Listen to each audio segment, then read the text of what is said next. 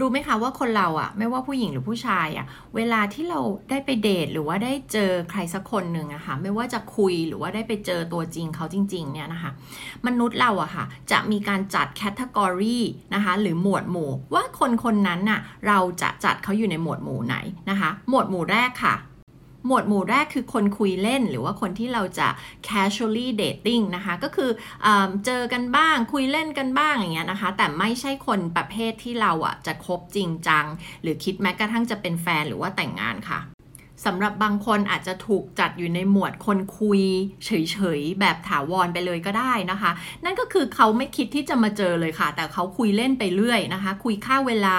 คุยไปเรื่อยเปื่อย แล้ว ถ้าเวลาเราอยากจะขอเจอเขาเขาก็จะมีข้ออ้างนู่นนี่นั่นค่ะ ส่วนใหญ่แล้วอะคือเขามีแฟนอยู่แล้วค่ะ หรือไม่เขาก็ไม่เคยคิดที่จะมีความสัมพันธ์ ไม่เคยคิดที่จะมาเจอค่ะ อยากจะคุยเล่นค่าเวลาแก้เหงาไปเรื่อยๆนะคะ อันนี้ก็จะถือว่าอยู่ในหมวดของการเดท casually ค่ะ ทีนี้ถ้าหากว่าเรามีคุณสมบัติที่ถูกยกระดับขึ้นมานะคะ ในสายตานะคะ เน้นว่าในสายตาของคนคนนั้นนะคะ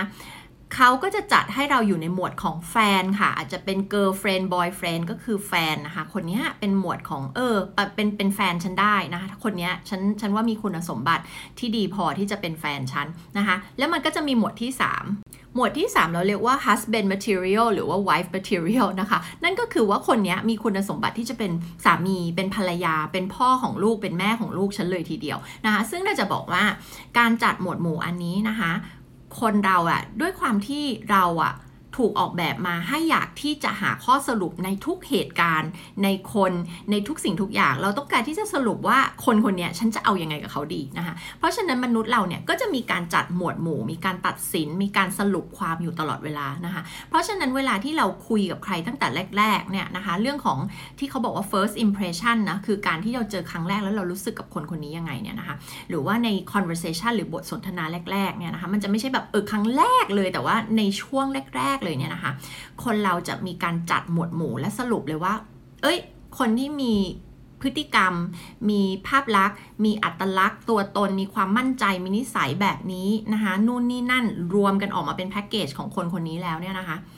อืม ฉันจะคุยเล่นกับคนนี้ หรือว่าฉันมองว่าคนนี้น่าจะจีบมาเป็นแฟน หรือว่าคนนี้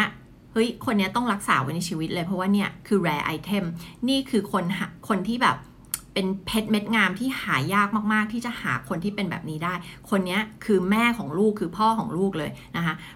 แน่นอนคือเป้าหมายทุกคนต้องอยากได้กลุ่มที่ 3 ถูกไหมคะ เพราะฉะนั้นการที่เราจะเป็นกลุ่มที่ 3 เนี่ย เราต้องพัฒนาตัวเองทำตัวเองให้มีคุณค่านะคะ แล้วดาจะมาลงคลิปเพิ่มเกี่ยวกับเรื่องของการเพิ่มคุณค่าให้ตัวเองค่ะ ติดตามได้ที่ช่อง TikTok